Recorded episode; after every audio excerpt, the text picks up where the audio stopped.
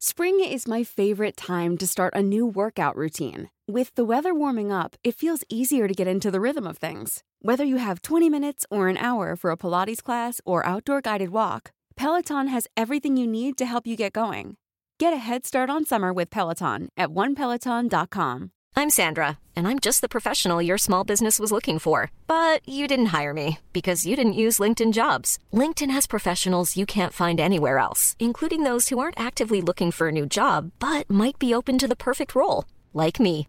In a given month, over 70% of LinkedIn users don't visit other leading job sites. So if you're not looking on LinkedIn, you'll miss out on great candidates like Sandra. Start hiring professionals like a professional. Post your free job on linkedin.com/people today. Everyone knows therapy is great for solving problems, but getting therapy has its own problems too, like finding the right therapist, fitting into their schedule, and of course, the cost. Well, BetterHelp can solve those problems. It's totally online and built around your schedule. It's surprisingly affordable too. Connect with a credentialed therapist by phone, video, or online chat, all from the comfort of your home. Visit betterhelp.com to learn more and save 10% on your first month. That's BetterHelp, H E L P. Hello, chickens. This is the fabulous Adam Richard, and I have a theory.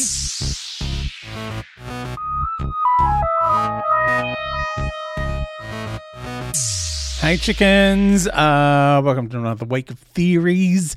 Um, I know I said I was going to get straight on with uh, the magician, witch's apprentice familiar. Uh, they're in the wrong order. Uh, but I got a lovely email, so we'll get through that first, and then we'll get on to the recaps. Um, anyway, it's from lovely Matthew, uh, the lovely Matthew, um, and he has said, uh, he said, "This is way late, so understand if it's not usable." What are you talking about? It's perfectly on time. We're barely finished. Um, uh, and he's intermingling his first Doctor Who memories with his thoughts on Remembrance of the Daleks, because in many ways they are one and the same. Oh my God, we've come full circle. Um, he says, Now I've been watching Doctor Who for as long as I can remember. My earliest, very vague memory would be Destiny of the Daleks, although I'd have been three on the date that episode four of that was broadcast, so it must have been from a repeat. I mean, you, could remember something from when you're three. You never know. Um, uh, so yes, uh, he said, uh, I can remember Logopolis and the visitation and hearing about Davison leaving on Radio 1 News. Oh, Radio 1, that's like the BBC pop station, isn't it? Um, I watched all of Caves of Androzani, second guessing what would happen. I was convinced that the cliffhanger where the Doctor and Peri were to be executed would result in the red cloth being removed the following week to show the Doctor's new face. I was very young, please be kind. Um, I'm kind to everyone, Matt.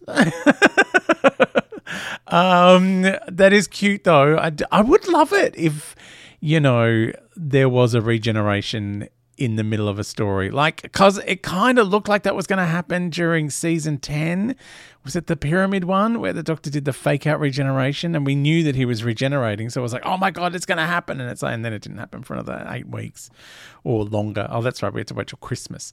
Um, but yeah, because it, it turns into such a, you know, huge publicity event, then it's never really, you know, going to be you know a, a, thing that happens halfway through a season which would be great like that was the great thing i think about um Jo Martin's Fugitive Doctor was like, what? It's another Doctor? Like it was exciting. It was a moment like that we had known nothing about. I mean, I'm going to miss that about the uh, Chibnall era um, because you know, we get so much information from Russell T Davies that eventually the episodes are on. It's like, yeah, I saw all of this. Um, like I'm delighted and it's fun, but I still kind of like I really did love that, you know, that there was no publicizing anything really during the Chibnall era. It's like here's some people sitting at a table. Like you're like okay, fine. It's not much in the way of publicity, but then as a fan, I get to watch the show and be completely surprised by everything that's happening. Um, so yeah, I I I I I would love it. If, I remember having a theory. Um, I had theories before this podcast, by the way. I know, controversial. Uh, I had a theory that when uh, it was announced. Like, remember they had the Next Doctor, which was the first special um, in between the 10th and 11th Doctors. Like, they ended series four. Donna got, you know, had her mind wiped. And then the next episode was called The Next Doctor and it was David Morrissey was in it. And I was like, what if he, he just regenerates into David Morrissey? And David Morrissey is, in fact, the next doctor. Like, that was kind of the implication. Um, and that would have been amazing if that had happened. Uh, but it didn't. And he just thought he was the doctor. Um, see what I mean? Like, they kind of like the Russell T Davies era. It's like, we're going to give you all the information and then surprise you in the episode. But instead of, being completely overwhelmed by, oh my God, I did not see this coming. It's kind of like, oh, that's just not what I thought it was. Um, which, you know, happens because we as fans love to theorize. We love to try to work out what's going on. Um, you know, like everyone's totally into the idea that this is the toy maker coming up. So, look, it, it hopefully will be so delightful and we'll be so excited that, about David Tennant and uh, Catherine Tate that we won't even care if it's slightly underwhelming. and it doesn't turn out to be everything we wanted it to be.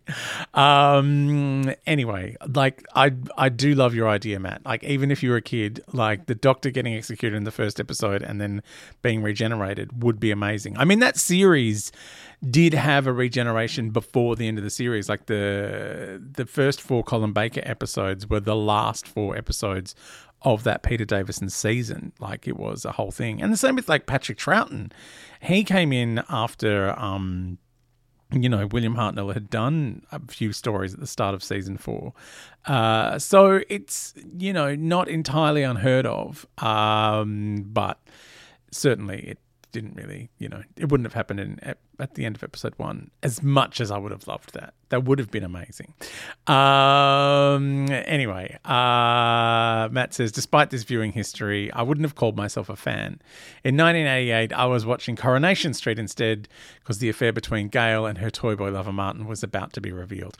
Oh my God, I remember watching that, although we didn't get that until well into the 90s. on Foxtel.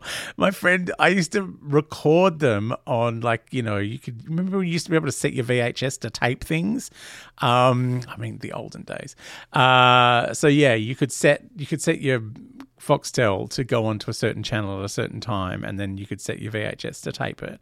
Um, so I recorded, uh, I would record Coronation Street religiously, and then my friend Jennifer would come over and we would watch like five hours in one sitting every couple of weeks. Um, which was the best. Uh, but yes, I do remember Gail and and Martin. Um, uh, uh, anyway, Matt says it was only a year later I got chatting with a new schoolmate about Doctor Who, and he told me he'd got some episodes recorded from the TV, just like me with Corrie.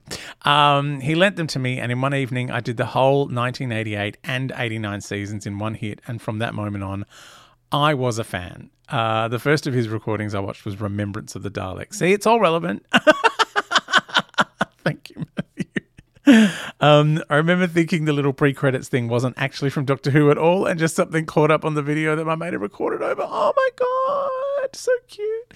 Um, I think quite rightly so that Remembrance is one of the all-time classics of the series, and what a way into being a proper fan. Yeah, it's like as you've discovered, I talked about it for 20 episodes or more um, of this podcast. And I have, yeah, it's so good.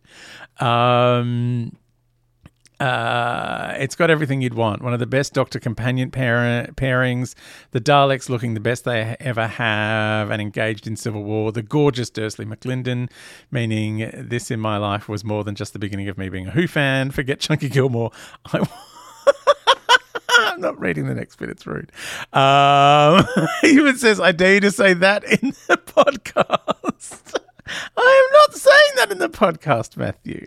Um, all right, I'll say it if you're a Patreon subscriber, but everyone else, no one's going to hear it. And Davros in an egg, uh, epic. I was entranced by the extermination effect. Mr. Bronson from Grange Hill as the villainous headmaster, the transmitting Dalek. You could see its innards, and of course the Dalek going upstairs. We could protest as much as we liked. We'd never stop the world leveling that criticism at them until 2005. Well, I think you'll find in 1988. We still say it.